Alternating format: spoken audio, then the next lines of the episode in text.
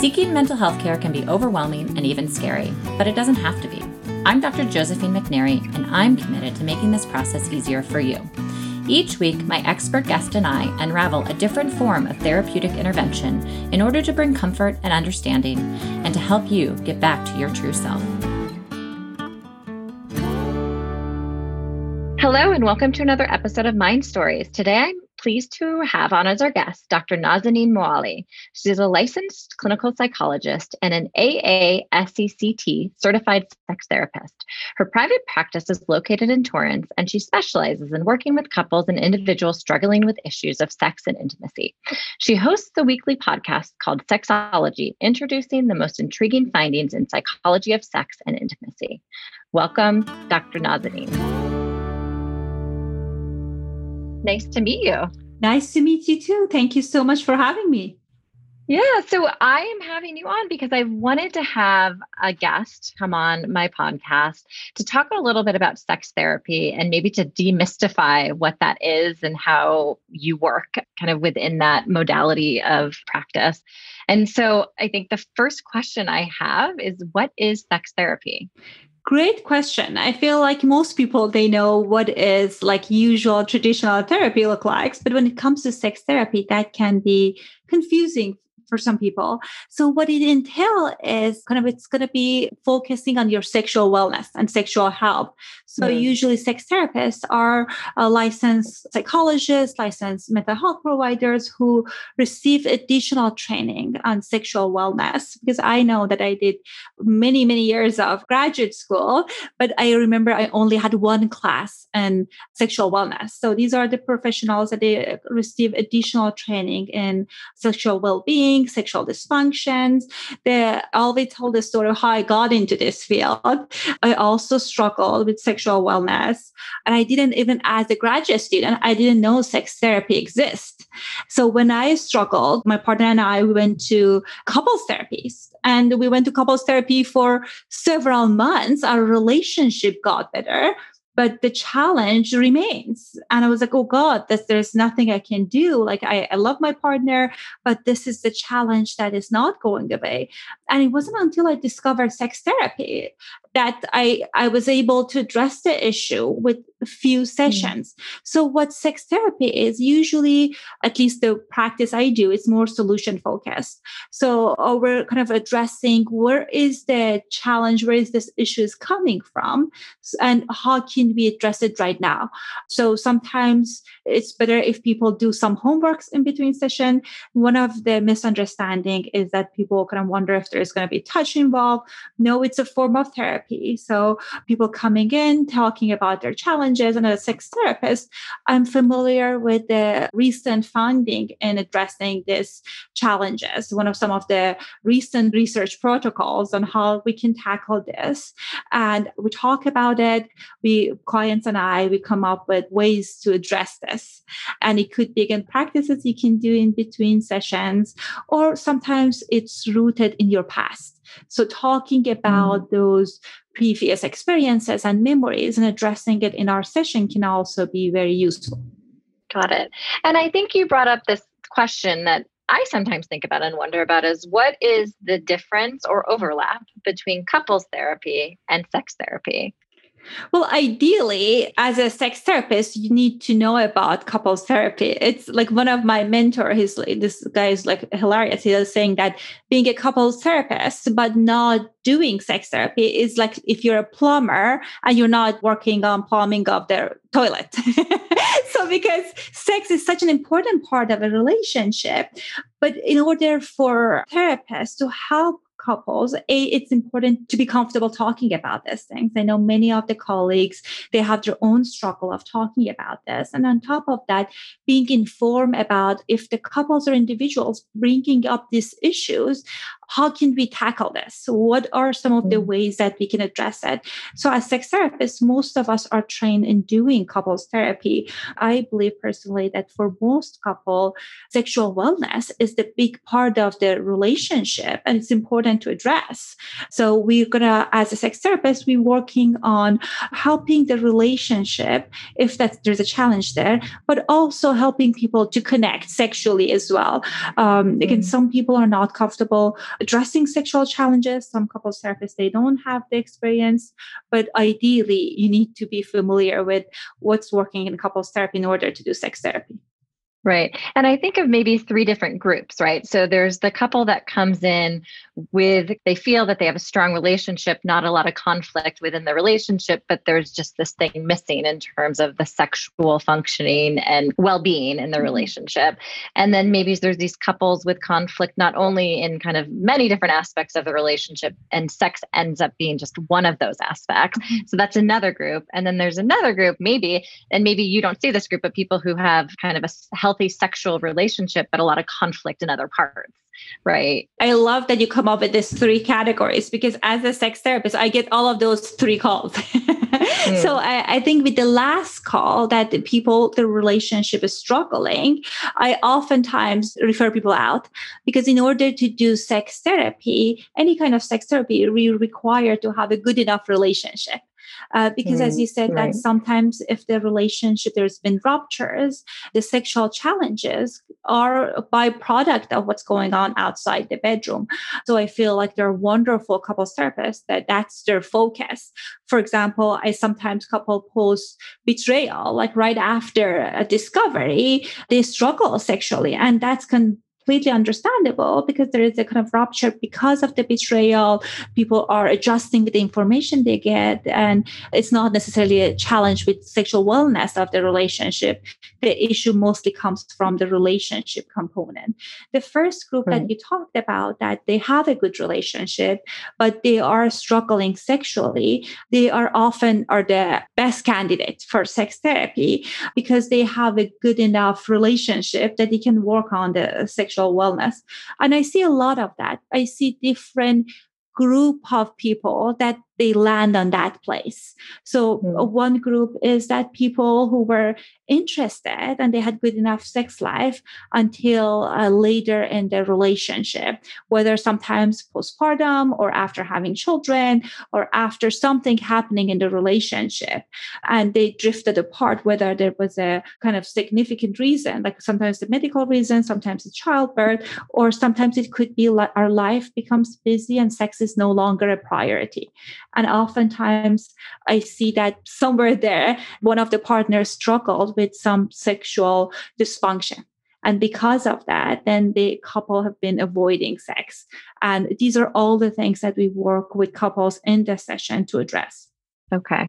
So this idea that, I guess one question is, so what are some typical issues that are brought in as the presenting issue, the main reason why they come in? And I am sure it's much more complicated than just that one issue, but what are some kind of typical reasons why people would say, okay, I think I should see a sex therapist? Well, one that I see often is desire discrepancy. The couples coming in because they haven't been intimate, because they feel like they have different sexual appetite.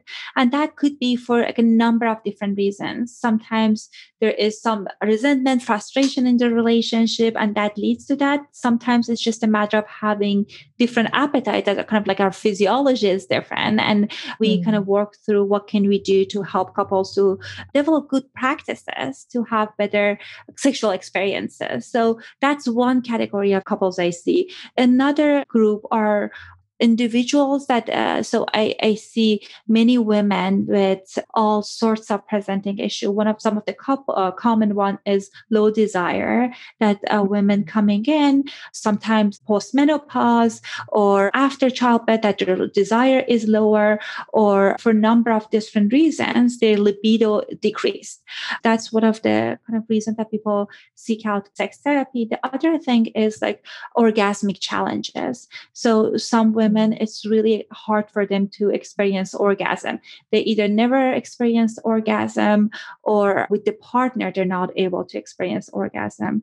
And I always tell people it's a skill that we're going to work on, learning what we can do to tackle it. Sometimes it could be some medical reason contributing to people's having those issues, but oftentimes there are many, many psychological factors contributing to that. Also, another possibility is when people are coming in when sex is painful. could be possibly some medical reasons, which we'll always refer out, but oftentimes there could be a host of number of different reasons that a woman develop this challenge, and it can really impact their sexual confidence. It can impact their overall well-being, and then sometimes I see it impacts the relationship. So those are the common ones. The other category are people who are coming in after experiencing trauma. So many of my clients are trauma survivors, and I'm so at awe often that how well they recovered from the trauma experience, but because of the kind of sexual assault they experienced, their relationship with their sexuality has been impacted. Mm-hmm. And together we work on helping them regain that power. Right. So, I mean, there's so many different interventions depending on these very specific issues, right? Mm-hmm. And so are the interventions, I'm sure it's a hybrid, but are the interventions more through talk or through basically kind of giving people tools, concrete tools to conquer these issues? Great question. So I always start with a comprehensive history taking to see we are going in this journey of examining what's happening. So if sometimes the issue is kind of some of these beliefs and stories that we learned during our childhood, and it's really important to tackle those beliefs and stories and challenge them. And I do lots of sex education. Mm-hmm. I feel like the field of sex therapy is one of those fields in mental health that we really need to give people lots of sex education, because many of my clients, they never received the education that they needed. And sometimes the only sexual education they received was through porn. And I tell people that I don't necessarily see anything wrong with porn, but it's not a sex ed. So it's really important to give them lots of good psychoeducation, helping them to change their sexual story. And that's very important. And sometimes depending on what unfolds, then we can help people to cultivate skills. So if they never had kind of learned how to experience orgasm, I teach them skills that they can become comfortable in their body. We do lots of embodiment exercises. At times we do kind of like a somatic training in the body. Or at times I help people to kind of like practice different forms of mindfulness practices. And sometimes we ask the couple, like the partner, to come in, or in the context of couples therapy, we can help people to find a solution together. Obviously, I gave them lots of tools and strategies, and these are some of the stuff that you can use to tackle this. But a big component of it is also kind of like practicing what we were talking in therapy. Yeah. And so I think when someone goes to a sex therapist, they have to feel comfortable enough to be able to be open about that and share with somebody who they don't know, who's the therapist, right? But I think the role of the sex therapist is to make someone feel comfortable being able to talk about that, right? But they wouldn't come through the door if they didn't feel comfortable to some degree, at least. And I'm sure there's a lot of people who could probably, who could use it, but would never go because it feels so scary to them. Yeah. And I know many of my clients are coming from my podcast. They listen to my podcast. They read my content. They develop some kind of a relationship, because you're right that there is tons of a stigma around kind of receiving any form of mental wellness. And on top of that, going to sex therapy, therapists can be very intimidating and being very uncomfortable. So you're right that it requires additional support or additional layer of encouragement. Yeah. Well, let's talk about your podcast, because I think that's actually a very important topic to talk about, because in a way it allows people who maybe feel some shame around it to be able to just listen and to kind of educate themselves a little bit more. And in a way, sex therapy it's actually a really great tool to reach people through kind of an anonymous podcast that you could just listen to. So what type of topics do you focus on? Well, my focus is science of sex and pleasure. I started it because I felt I was doing a lot of psychoeducation with all individuals and couples in my practice, because part of my training was like always, regardless of the presenting issue, ask people about their sexual wellness. So whether you're coming to me for eating disorder or depression, I always ask people permission that, is that okay if I ask you about your sexual wellness? Because that's such an important part of our health. And almost everyone is welcoming that. And I was finding myself doing lots of psychoeducation in the sessions. And I was like, okay, let's do a podcast. So I'm providing this information to my clients, and I'm not necessarily kind of spending our session doing that. And that's how I develop my podcast. So I talk about a range of different topics, but I'm coming from a more conservative background. So as the listeners can hear from my accent, I'm Iranian. I grew up in Iran, and I felt like I didn't get enough information about sexual wellness. So that's been my mission, to help individuals and couples who want to have good enough sexual experiences to have some resources.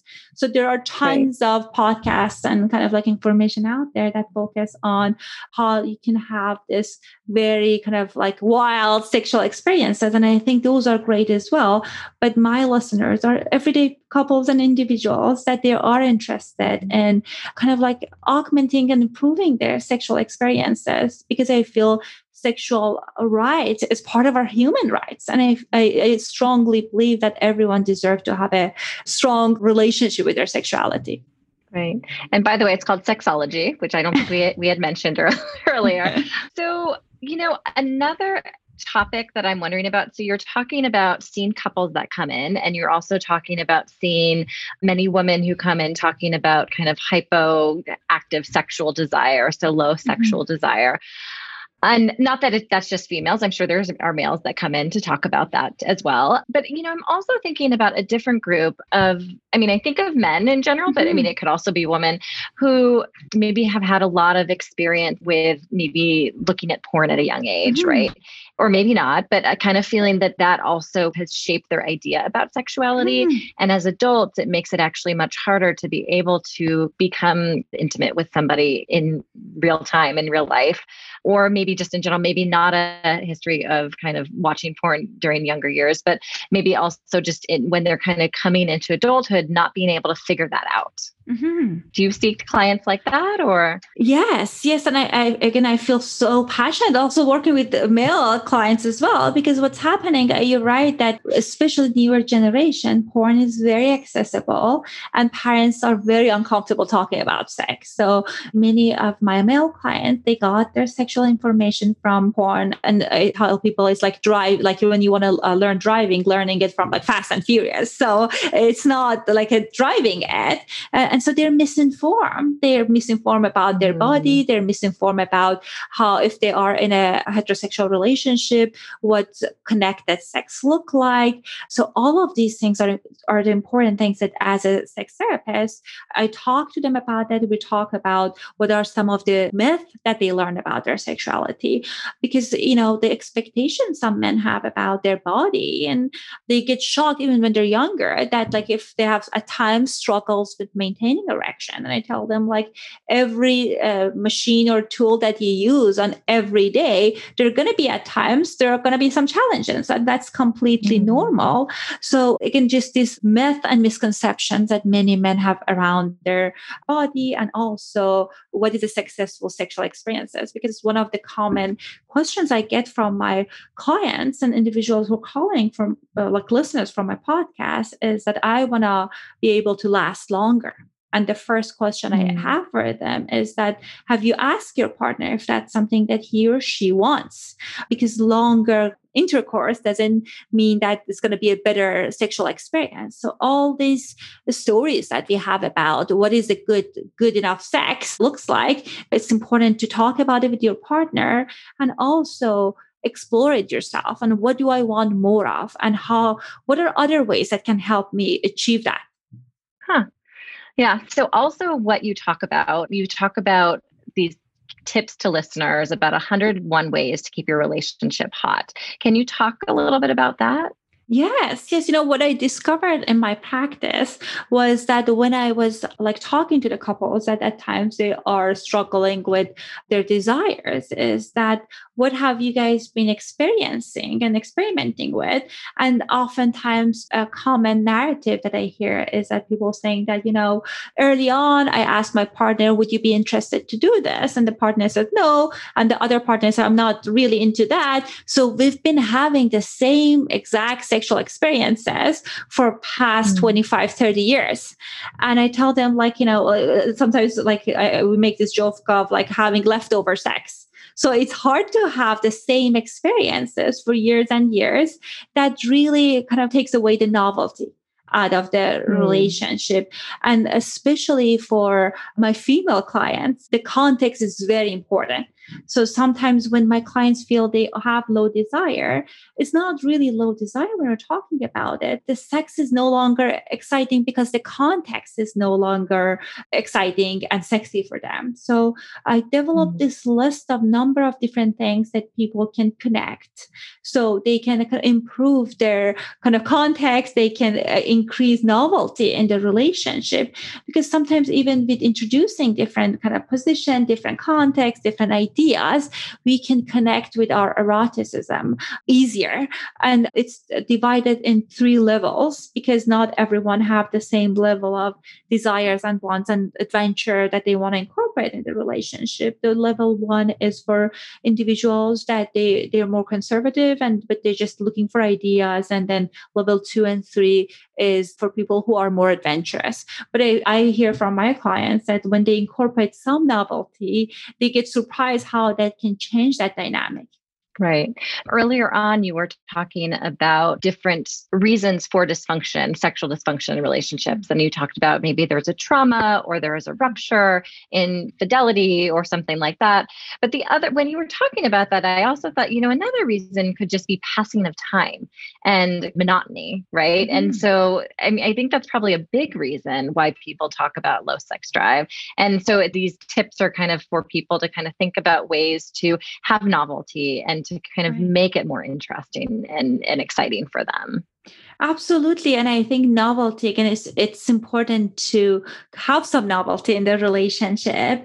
And because what happens if you're going through the same routine, anything in life, then your brain might check out and you might not be in tune in what's going on in this experience. But I tell people to do some mindfulness practices, and that's part of the list as well. But again, it's important to kind of think about what else I can do to anchor myself in this moment. So, and kind of incorporating few new things in the sexual experience can help you to do that. So how does someone access that? I'll put a link to it too, but is that available online? Yeah, they can just enter the information and it gets emailed directly. Perfect. Okay. Another, I mean, this is kind of, you know, I just thought of this too, you know, in terms of, there is a mystery around sex therapy, I think, because I think there's just so much kind of surrounding sex and shame and things like that. What are some common myths that people have about sex therapy or what sex therapy is? I think that might be a good way for a listener to understand what sex therapy actually is. Right? Absolutely. Yes. So number one is people kind of worried about the touch. Like, you know, is there going to be touch involved? Do I need to remove my clothing? Because there are a subcategory of practitioners they call sexual surrogates. And sexual surrogacy is different than sex therapy, that there's going to be some touch involved. So the first thing that it can be reassuring for them to know that sex therapy is only talk therapy. I personally ask permission to kind of explore different parts of people's sexuality, and it's completely normal to feel uncomfortable. Many of my female clients and male clients haven't talked about these issues with anyone. So this is going to be a kind of like a process of kind of opening up and trusting me with this information. So it's completely okay to feel uncomfortable. The other myth that comes to my mind is that I'm alone if I'm struggling, I'm the only one that's broken because everyone is having fantastic sexual experiences. I recently did this presentation. I did some research for that. And it was in the presentation, I found that the research shows that 40% of women, sometimes during their lifetime, they're going to struggle with sexual functioning issues. So they're going to have some sexual dysfunction, and that's completely normal. I think what's important is to seek out help early enough so that wouldn't impact your self-esteem. It wouldn't impact your relationship, because some of these solutions are relatively easy, that we have found evidence-based practices to address this thing. So the sooner that people can tackle these issues, they can kind of like move forward with having the life they want. The other myth that I hear, that with aging, you're not going to be interested about having sex. And that's the one that makes me very frustrated because I think that's a huge myth and it comes from our culture. I have clients in all ages that they're having fulfilling sexual experiences. As long as you are focusing on your sexual wellness, then you're going to have good sex life in all stages of your life. The other thought that like I hear about, kind of myth that I hear, is that shallow people think sex is important. So people, whenever they're looking for a kind of like sexual solution, they feel, like intellectual people are not focusing on sex. Sex is dirty. But again, it's just sexual wellness plays a huge role in our mental wellness and overall well-being. And WHO, World Health Organization, in 2000, they came out with a statement saying that sexual wellness is very important. It's part of overall wellness. And they talked about various aspects of a healthy sexual experience. They talked about, number one, consent. And the other part they talked about is about mutual pleasure. So like a healthy sexual experience is the one that's pleasurable for both parties. The other thing they talked about is about kind of like pregnancy prevention, STI prevention, because unfortunately, many people are misinformed about what does it mean for me to have getting some kind of STI, because they feel like that will end their sex life. And I know as a physician that, there's tons of solution and treatment. So I can go about this all day. But these are the few things that comes to my mind that people, they're misinformed about what sex therapy is. Right. Well, the first one, going back to the first one about touch, the therapist does not touch you. Right. The therapist, it is talk therapy. But you were also talking about assignments that the couple might bring back. So it's not that they are touching each other in the session. Do you give them instructions on what to do? And then they report back, but it's all kind of a verbal report, basically, of what happened, right? Absolutely. And what I do is kind of like during first session, we do assessment of where they are, because if I am assigned them the homework that's not a good fit for the couple, they're not going to go ahead and do that. And my goal is for them to make progress. So the assignments are specifically tailored for their level of comfort, the challenges that they have, and the relationship quality that they have. I have couples that they haven't touched each other for years and years, and the assignment wouldn't be go home and have intercourse. The assignment would be kind of like some kind of a maybe hand holding, teach them kind of like eye gazing, kind of tantric breathing. So the assignments are very specific to people's challenges. But yes, this, if they're going to be assignment, it's going to be the one that they'll do in comfort of their home. And we always agree on what would feel comfortable for them. Right. I guess, I have so many questions about sex therapy, and I think we could do like your podcast, right? You spend time on one specific topic. I guess I'm thinking about family of origin and culture and the idea of shame around sex. And I'm thinking about your background, and I'm so curious about how you kind of find this balance between your culture and how freely you talk about sex, right? And then another question I have is, as parents watching their children, and this is such a much longer conversation, but kind of how to think about sex and parenting and guiding your children, kind of thinking about that in a healthy way.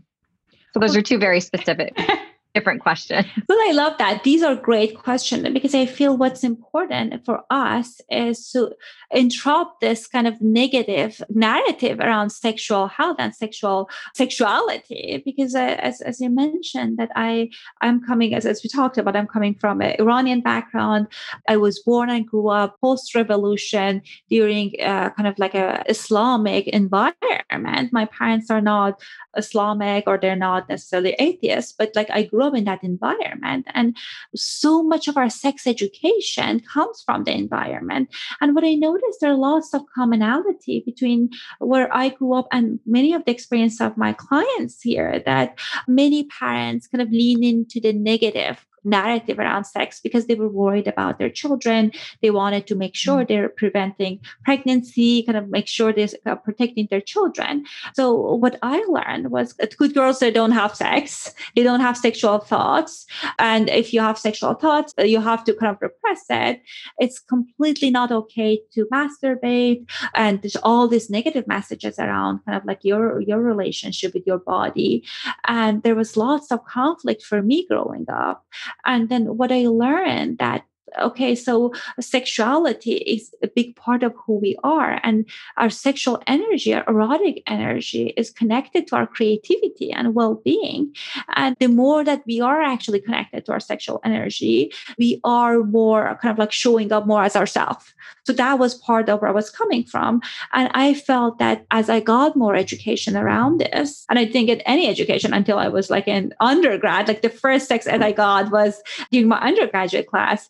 And I felt it was very transformative for me. So I feel there's lots of power in kind of even getting any kind of information. You talked about how to talk to our children about it. It's very, very important to start early and give age-appropriate information. When my clients asking me, well, it's like as soon as like they're, even when they're babies, and what we're doing when they're babies and toddlers, we teach them to like an appropriate name for our body part.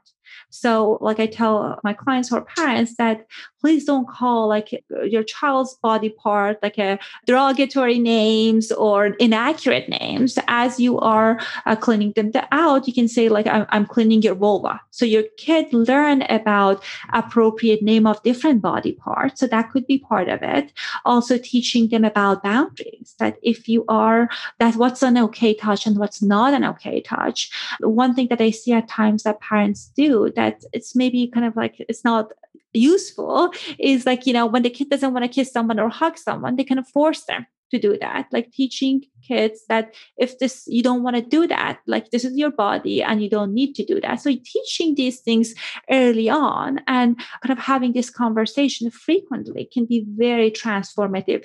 The other information that would be very important is about sexually explicit material. Because most children at some point will get exposed to sexually explicit material. And I hear from parents that most of the time it's by accident. So you want to make sure you're preparing your kid. You can tell them as young as like 8 or 9 that you might come across this material.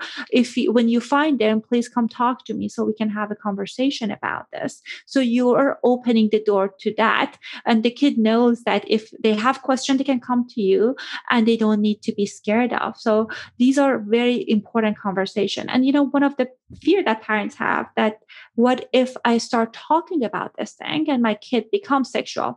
But there was this research study that they found that parents who talk to their teens and their children, there was 3 years delay on onset of them becoming sexually active. So with giving your children and teens information, you're empowering them to make decisions about their sexual wellness that will help them long term. Right. Yeah, we can have a whole conversation on kind of parenting and fostering kind of positive sexual identity and thoughts. But I guess that's for another time. But yeah, there's so many topics. And I'm glad that we kind of sprinkled on a lot of them. And I mean, I learned a bit more about sex therapy and what it is. I want to also make sure that we don't take too much time of yours. But is there anything that you think would be helpful before we wrap up to mention to the listener? I want your listeners to know that if you're struggling, that's completely okay. And there are tons of solutions out there. So my invitation for people is to kind of reach out and just kind of, first of all, read kind of like different books, asking, talking to their friends about it so they can get some resources. And then if the struggle is not resolved, you definitely seek out counseling for it, because again, some of these challenges that my clients struggled for years and years, and they kind of create this negative narrative in their mind, can be addressed within doing kind of few sessions of sex therapy. So my invitation for people is like, if you're struggling, you're worth it, and you need to take action on kind of addressing these issues. Yeah, and the first step might be listening to some of your podcast episodes to get sense of kind of desensitizing to the feeling of like uncomfortableness or shame around it, right? It's kind of a good way maybe to start too. So. Absolutely. And with any provider to see, you know, if the person is your right fit for what you need. But thank you for mentioning that. Of course. Yeah. All right. Well, I really appreciate you being on. And I think this is a great resource for the listener. And I'll make sure all of your information available to them in the episode description. And thanks for being on tonight. Thank you so much for having me. This was wonderful. Yeah. Take care. Bye. This has been Mind Stories, with remote appointments in California and offices in downtown LA, Santa Monica, Hermosa Beach, Marina del Rey, Echo Park, and Santa Barbara. Cal Psychiatry specializes in medication management, mood and anxiety disorders, alternative therapies, women's mental health, and more to help you get back to your true self. Visit us at calpsychiatry.com. Thanks for listening to Mind Stories, and don't forget to subscribe.